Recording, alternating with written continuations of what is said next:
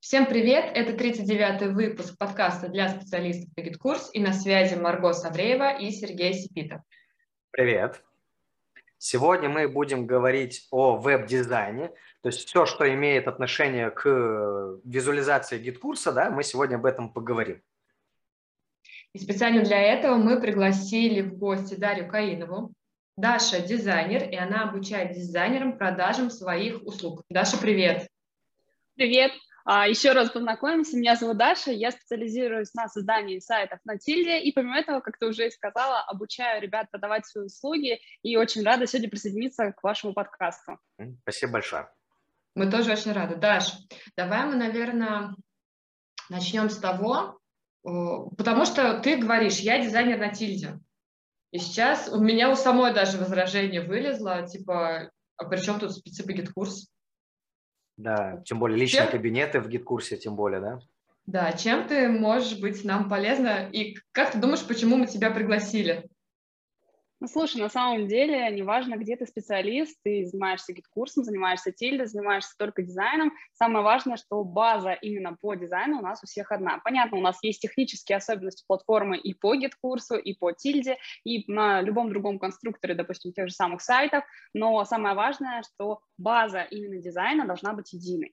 То есть, когда мы говорим о том, что я хочу быть дизайнером, то мы, конечно же, делаем акцент на то, что нам нужна какая-то база. Нам нужно понимать, да, что есть красиво, что некрасиво, нам нужно понимать, что функционально, а что нет, и на что вообще делать упор, когда ты делаешь дизайн. Именно поэтому неважно, кто ты, специалист по GetCourse у, ты создаешь профессиональные сайты, либо ты просто дизайнер-любитель, тебе очень важно понимать азы и основы для того, чтобы твой дизайн в дальнейшем, он был удобен для клиентов, с которыми ты работаешь, и непосредственно был удобен, ну, хотя бы для глазок, чтобы было приятно.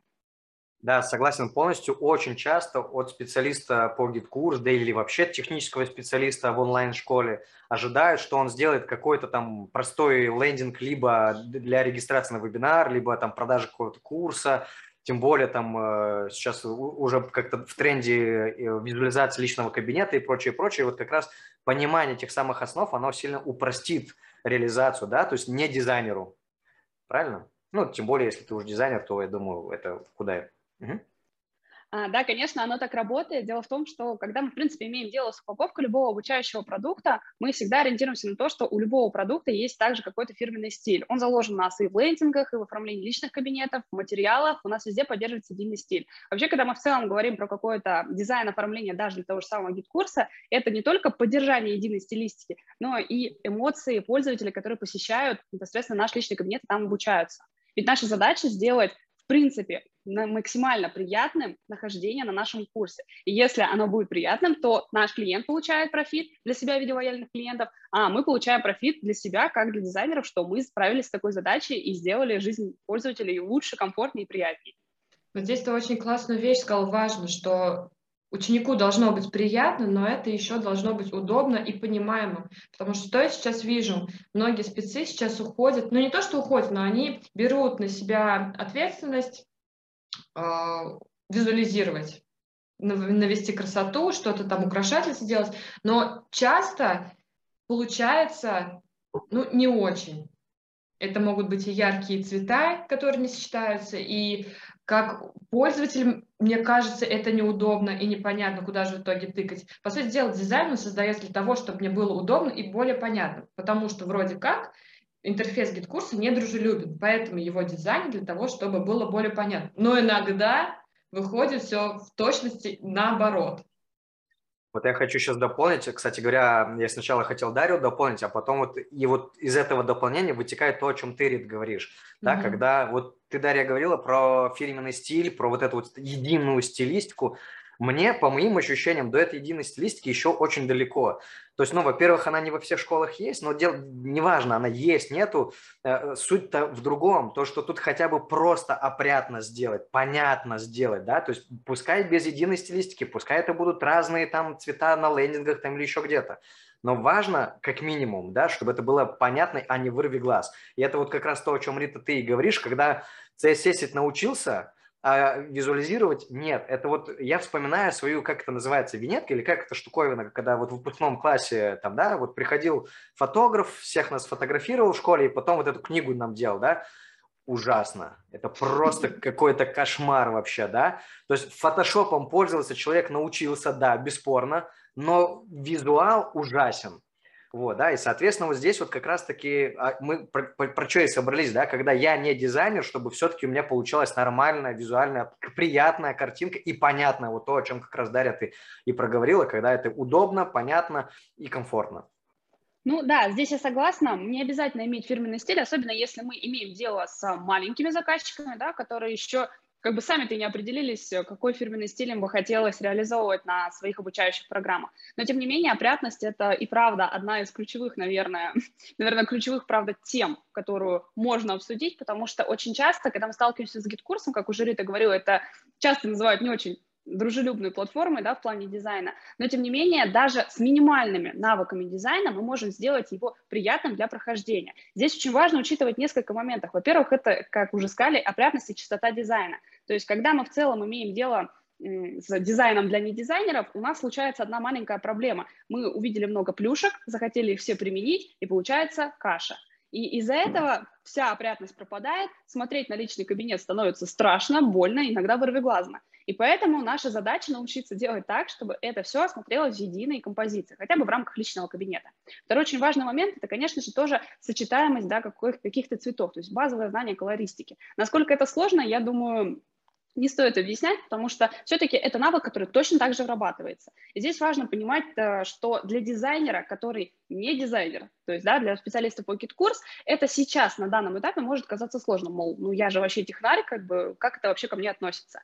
Тем не менее, этой информации можно и нужно пользоваться, потому что все-таки, когда мы говорим про удобство, когда мы говорим про не вырви глаз, эти принципы мы изучаем в самом-самом начале. Ну и, конечно, здесь еще стоит упомянуть про то, что как минимум дизайн должен быть читабельным и не нарушать смысл. То есть это не должно, знаете, портить Иногда дизайнер портит свой же дизайн дополнительными элементами. Поэтому очень часто говорят, что минимализм – это очень выгодное решение для тех, кто боится ошибиться. Делаешь все просто, чисто и аккуратно, и получаешь как минимум опрятный и удобный интерфейс. Это самое важное для нас, как для людей, которые заинтересованы в том, чтобы клиентам было классно. Смотри, что получается, что я как не дизайнер, если я могу, если я знаю основные принципы, то я придерживаюсь их, могу, в принципе, ну, уже сделать что-то читабельное и опрятное, правильно? Вот, и, ну, наверное, это как минимум, когда не нужно там уходить в какие-то самодеятельности серии, вот главное, чтобы красиво было, салатовый цвет, сейчас фон салатовый сделал, вау, какой красивый цвет, да, например, но не читается, или там, ну, и другие, но это ты потом сама, наверное, лучше расскажешь. Я бы вот хотел, знаешь, закрыть возражение по поводу э, удобства платформы. Э, лично мое убеждение, что ну, с одной стороны, это важно, э, что там за платформа, ну, я имею в виду внутрянка ее, но с другой стороны, не совсем. То есть, например, смотри, вот мне, вот все говорят что, про тильду говорят что, типа, даже бабушка сделает лендос, да? Согласен абсолютно, но в то же время это не означает, что у тебя по умолчанию получится красивый, ну, точнее, понятный лендос, опрятный, да? То есть, если я туда, например, сейчас полезу, я там такое наворочу, вот, ну что, то есть я, ну, это не будет красивым, вот, это не будет понятным. Ну, точнее, я если заморочусь, то, конечно же, да, но в целом, если вот сейчас вот, не знаю, 20 людям дать э, сделать лендос, ну, там получится как кошмар, потому что не сам все-таки конструктор э, отвечает за это, ну, за внешность. Он может помочь, он может облегчить, да, ну, как минимум в Тильде очень много шаблонов, да, уже опрятных, в гид-курсе нет этого, да, такого набора. Вот, но тем не менее, здесь все-таки надо принципы эти понимать и уметь с ними работать. Да, слушай, я здесь согласна. На самом деле, когда мы говорим про какие-то базовые принципы, да, которые ты сейчас назвал, а, мы в первую очередь имеем дело как с типографикой, колористика, да, как я уже говорила, это композиция, это читабельность, и самое главное, это то, о чем очень многие забывают, это то, что картинка занимает далеко не самое первое место. То есть, да, понятно, что мы стараемся сделать визуально опрятненько, чистенько, приятненько, но при этом всем нам очень важно, чтобы, когда человек зашел в личный кабинет, он хотя бы интуитивно смог сориентироваться, что ты там нарисовал. Потому что иначе это не будет иметь никакого логического смысла. Картинка ради картинки не работает в дизайне, это уже, не знаю, это как аксиома, грубо говоря, и даже если мы говорим про дальнейшую работу, даже не с GetCourse ом, а, допустим, просто с лендингами, это не будет приносить никакого результата, потому что смысла в этом дизайне нет никакого. Поэтому на этот момент тоже нужно обратить внимание перед тем вообще, как только приступать к любому дизайну и думать о том, что ты его планируешь делать. Слушай, Даша, у меня сразу такой вопрос возникает. Я не дизайнер, но я могу наворотить херни, и мне кажется, это так красиво. Сережа, у нас были раньше э, стычки с Сережей по этому поводу. Я, я сделала там презель, что как красиво. И он мне, господи, что за дерьмо ты тут сделала?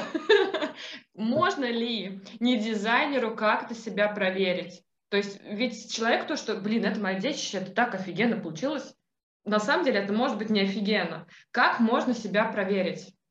Есть какие-то лайфхаки, не знаю, способы?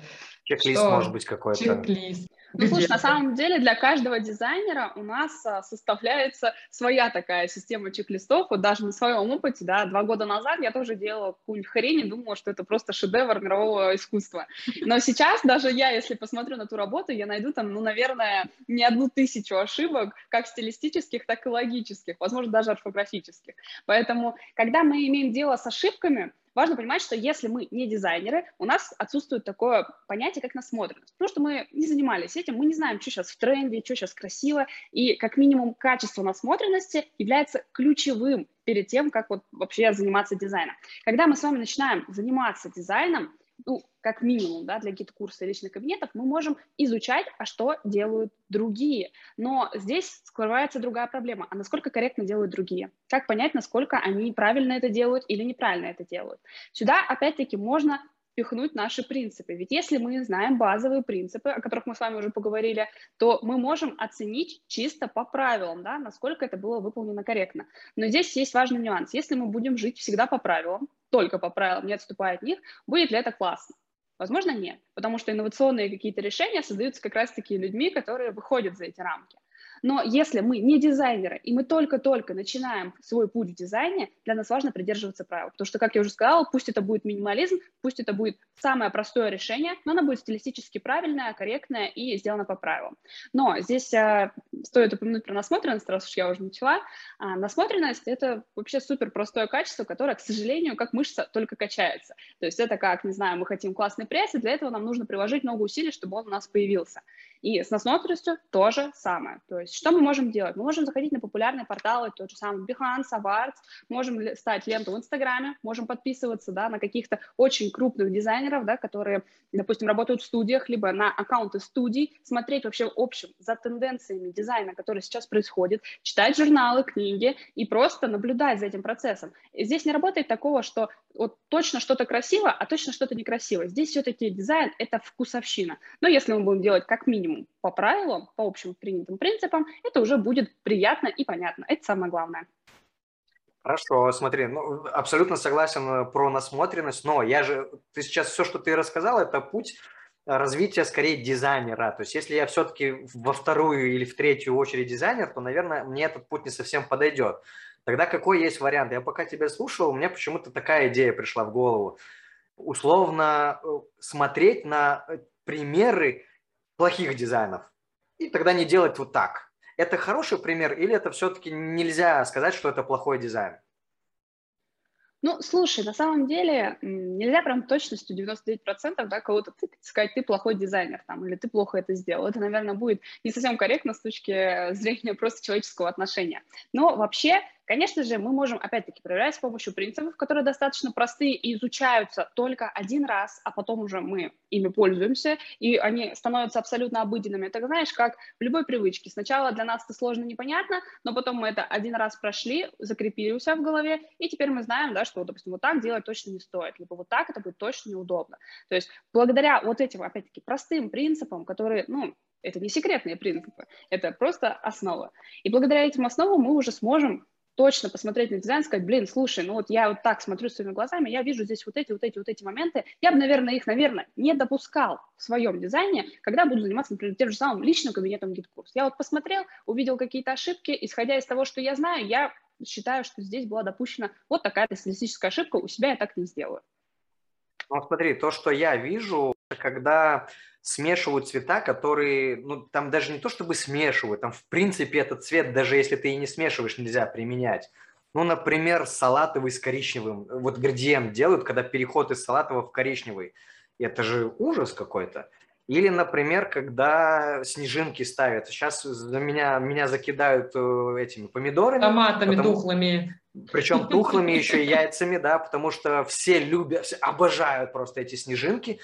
Но раз я уже поднял эту тему, да, поясню, почему это плохо, да, потому что в уроках снежинки это плохо по одной простой причине. В урок ты смотришь все время, ну, практически не моргая, изучаешь материал, и перед тобой вот эти вот машкара летает все время. Ну, на фоне, то есть ты же не, не в снежинку же ты же смотришь, да?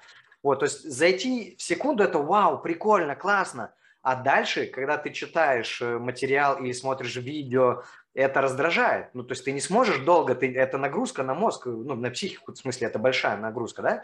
Так вот, к чему это я все веду? Может быть, ты сможешь поделиться с нашей аудиторией какими-то, не знаю, ну, то ли чек-листом, то ли не чек-листом, ну, короче, чем-то, вот что точно, категорически нельзя, вот ни при каких условиях, вот, ну, не делай так. Вот есть такие э, э, у тебя пункты какие-то или основы, или все-таки, ну, нельзя, и здесь надо какой-то пройти, там, не знаю, курс, не курс, может быть, просто прочитать статью какую-то? Слушай, ну, знаешь, на самом деле здесь есть одно, наверное, мое принципное правило, которым я вот точно могу поделиться со всеми. Э, оно, наверное, супер просто. Если ты не знаешь, какой цвет использовать в своем проекте, ты просто заходишь и ищешь готовые палитры на популярных ресурсах. Почему так? Дело в том, что когда мы не дизайнеры, и у нас, допустим, представим, что нет понимания вообще, какие цвета сочетаются, какие нет. Зачем нагружать себя, свой мозг, когда мы можем обратиться за готовым решением к людям, которые в этом понимают, еще и бесплатно? Почему бы нет? Мы берем это готовое решение да, в рамках, например, той же самой цветовой палитры и уже используем его в своем проекте.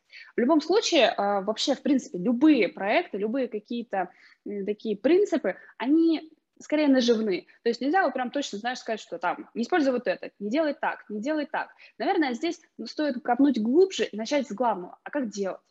То есть задать вопрос наоборот, да, а как стоит делать, чтобы это было приятно. То есть чек-лист негативный, скорее, наверное, не совсем правильно, потому что очень ограничивает наши действия. Лучше начать с того, что правильно. То есть понять какую-то для себя базу. И сейчас, возможно, для тех, кто слушает этот подкаст, да, для тех, кто не дизайнеры, подумают, господи, да это как-то сложно, это же столько времени нужно потратить.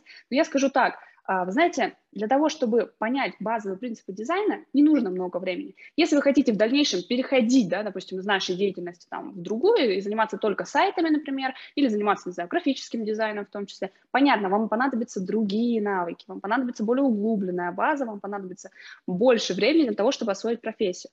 Но сам факт того, что базовые принципы можно освоить быстро, это правда. Здесь, опять-таки, все дело от человека, насколько он хочет их освоить, насколько ему это нужно, и в этом мы уже можем поговорить прям про все принципы, про все базы, и уже тогда научить любого человека дизайнить.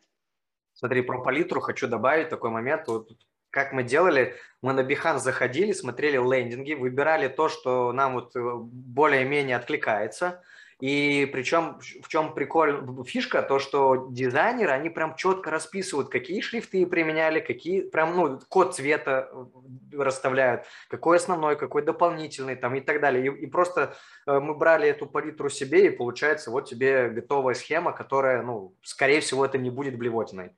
Да, слушай, ну вообще такой метод очень сильно связан с тем, как оформляют кейсы на Behance дизайнеры, и всегда это беспроигрышный вариант. Единственное но, мы опять-таки сталкиваемся с тем, насколько мы уверены, что этот дизайнер профессионал своего дела, и насколько мы уверены в том, что именно такое сочетание цветов и шрифтов будет прям бомбито, да, скажем так, будет идеально подходить под наш проект, будет гармоничен и насколько это будет корректно. Поэтому, видишь, каждый раз возвращаемся к базе, каждый раз возвращаемся к тому, что узнаешь базовые принципы, понимаешь, как это работает, применяешь и не паришь мозг за тем, чтобы, да, там, изучать, там, здесь правильно, неправильно. Ты просто это уже знаешь. Слушай, ну тут и на самом деле и хороший, казалось бы, дизайнер может сделать так, который в итоге не будет отклика от аудитории. Поэтому тут э, такое двоякое, что даже дизайнер с базовым там, пониманием может сделать так, что просто не зайдет. Это будет классно, качественно, но не зайдет аудитория. Тут, получается, просто нужно тестировать и смотреть. Поэтому тут, наверное, все-таки не нужно бояться попасть на того, кто там, не, не профессионально делает. И мне кажется, на Behance все-таки достаточно хороший уровень для того, чтобы скопипастить, назовем это так. Да, да. Еще смотри, тема какая. Вот раз мы уже про копипаст заговорили. Абсолютно популярнейшая история. э, хочу как у Маричевой, хочу как у Акселя, хочу сейчас, короче, какой-то большой проект подставляешь сюда, и вот хочу туда. Что ты по этому поводу думаешь? Есть ли смысл идти по этому пути или лучше все-таки придумать что-то свое? О, знаешь, на самом деле проблема с копипастом – это, наверное, боль всех дизайнеров, боль вообще в любой нише, даже не важно, наверное, не только в дизайне, но и в целом в любой нише, когда мы что-то копируем. Здесь я даже и своим ученикам в блоге тоже часто поднимаю эту тему, я говорю о том, что поймите, если человек прошел вот такой путь, вот пришел вот к этому решению, за этим что-то стоит. Если он пришел к нему, значит, он проанализировал, придумал, сделал, собрал команду, все это организовал, и у него получилось вот это. Это протестированный результат его работы. Но если мы просто это копируем, ожидая получить тот же результат, мы можем очень сильно разочароваться, потому что, а, нам не хватит навыков для того, чтобы реализовать то же самое, б, нам не хватит, возможно, просто логики, чтобы сложить это в пазл, да, чтобы получилось точно так же, ну и в, всегда нужно помнить, что вы — это абсолютно другой человек, и ваш эксперт, для которого вы работаете, это другой человек. То есть, допустим, та же самая Маричева, да, допустим, и, не знаю, вот Даша Каинова, мы абсолютно разные люди. Соответственно, наше видение очень разное. И если я буду делать как у Тани, получается, я пытаюсь быть похожей. Но зачем? Зачем это нужно, если я абсолютно другой эксперт, я сама по себе уникальна, любой человек вообще, в принципе, в мире уникален, и зачем следовать по тому пути, если всегда можно создавать свой? Как я уже и сказала, в принципе, вот эта вот идея с новаторством, идея с тем, чтобы быть всегда на шаг впереди конкурентов, она намного больше греет мне душу, чем если я просто буду копировать у кого-нибудь другого потому что за этим не стоит развитие ни как специалиста, ни как эксперта. Когда мы создаем что-то свое от души, искреннее, новое, да, когда мы вкладываем в это ресурсы, а не просто копируем, мы создаем нечто прекрасное. Ну, это на мой взгляд. Тут я еще дополню, возможно, и второй сценарий, когда как вот ты просто рассказывала, что те ребята, они проходили какой-то путь, анализ, разработку и так далее, так как раз-таки этого всего может и не быть. И, соответственно, они просто наворотили что-то, вот. Что-то, а сами не поняли, ты... что. Да, и ты, получается, это просто тупо копируешь. И, но тут даже и без этого у меня вот есть основная простая мысль, что ты не знаешь, какую цель и задачу преследовали вообще, что хотели получить. Ты этого не знаешь. Соответственно, ты просто что-то незнание, ты просто верхушку какую-то видишь и переносишь все на себя, не понимая, для чего все это делалось. Более того, э, я, например, вот знаю вот, вот тех вот кого обычно называют вот э, «хочу как у них», я заходил и смотрел, я прям находил очень грубые огрехи, когда пипец как неудобно конечному пользователю. Вот, и получается, мы это просто берем и себе переносим. Следующий момент. О чем это говорит? Это говорит о том, что я не понимаю, а что должно быть вообще. То есть я не в теме, я не в контексте. Вот. Я в этом не разобрался. То есть, а если бы я разобрался, то я бы, скорее всего, бы придумал. То есть, что значит я не понимаю? Это я не понимаю, на каком этапе что должен, должен пользователь получить, что должно произойти, какое действие. Вот когда нажимает на эту менюшку, то как, то как должно раскрыться? А если оно так раскрывается, то что? Да? И вот когда ты сам в эту штуку погружаешься, то там уже как-то уже не становится, вот я хочу как у Маричевой. Да, ты можешь какую-то историю взять, но ты не будешь тупо это копировать. Ты просто что-то смоделировал, какую-то детальку. Получается, что касается дизайна, не дизайна, работы в гид-курсе, настройки, да, то есть тут опять же таки нужно вставать на, как упростить себе жизнь, нужно встать на место пользователя и понять, насколько, какой он путь будет проходить по тому же личному кабинету. Куда я нажал, что после этого, после того, как он перешел, что тогда и так далее. То есть мы, опять же таки, переходим на место клиента и проходим его путь, понимая, что с нами происходит на каждом этапе. Потому что в какой-то момент, если я не продумал это, я упрусь там, попаду в тупик и, и, и что? А дальше как назад-то пойти? И причем кнопки назад не будет. Да-да-да. Такое тоже может быть. Нет, знаешь, на самом деле здесь еще есть один важный нюанс, это различие тех же самых образовательных программ и, соответственно, путя пользователя. Если мы не занимаемся исследованием, если мы не думаем, вообще выключаем голову и просто копируем картинку, получается так, что, вот как ты и сказала, этап логики вообще пропадает. И, соответственно, мы создаем просто картинку, которая не будет работать и приносить нам вообще никакого ни пользы, ни удовольствия, ни эстетики, ничего она не будет приносить. От личного кабинета будет только, мне кажется, вообще одна боль, страх и плакать. Охота. Вот только и хотел сказать, что, возможно, даже будет хуже, чем было до этого. Возможно, но не факт. Да, конечно, хуже может быть однозначно, потому что, опять-таки, у каждой образовательной программы, вот если мы сейчас конкретно говорим про личный кабинет на GetCourse, мы же понимаем, что образовательные программы бывают разные. У них бывает разная цель, бывают разные формы там, да, сдачи, приема домашних работ, бывают разные способы предоставления информации. И если мы будем в тупую копировать, не зная, да, вот для чего конкретный был сделан элемент, какую смысловую нагрузку он несет, для чего, как, почему именно так, почему вот не по-другому, мы перестаем думать, копируем, и получается, как уже сказала Рит, получается тупик тупик. Просто тупик, и мы не знаем, как из него выбираться, куда бежать, что делать, чтобы это заработало более корректно. Поэтому в первую очередь, наверное, вот любому дизайнеру, который не дизайнер, то есть, да, специалисту по GetCourse у, я бы сначала посоветовала именно проанализировать, а вообще какой смысл в твоей работе, что ты делаешь сейчас, для чего это нужно, как это поможет пользователю легче, удобнее и комфортнее пользоваться личным кабинетом, допустим, на GetCourse е. Насколько этот дизайн будет уместным. Или, опять-таки, если не у кого спросить, можно как минимум взять для себя просто любого пользователя, ну, не знаю, например, бабушку. Нам всегда так говорили, если вы хотите, чтобы все было понятно, возьмите бабулю, посадите ее перед экраном и попросите ее что-нибудь сделать. Если она увидит, значит, все круто. Ну, бабуля – это, конечно, достаточно грубый пример, да, потому что мы все-таки имеем дело более с молодой целевой аудиторией, но, тем не менее, это так. Посадите любого человека, который не знаком с вашим продуктом, э, любого абсолютно, и попробуйте задать ему такое, знаете, как небольшое АБ-тестирование, да, попросить понажимать по кнопкам, найти конкретный урок, например. Если он не справится с этой задачей, значит, есть ошибка, есть огрех, потому что иначе если выпустить этот продукт уже в массы, да, вот с таким дизайном, этих огрехов станет слишком много, а тех, техническая поддержка устанет отвечать на эти вопросы. Соответственно, мы создадим проблемы всем.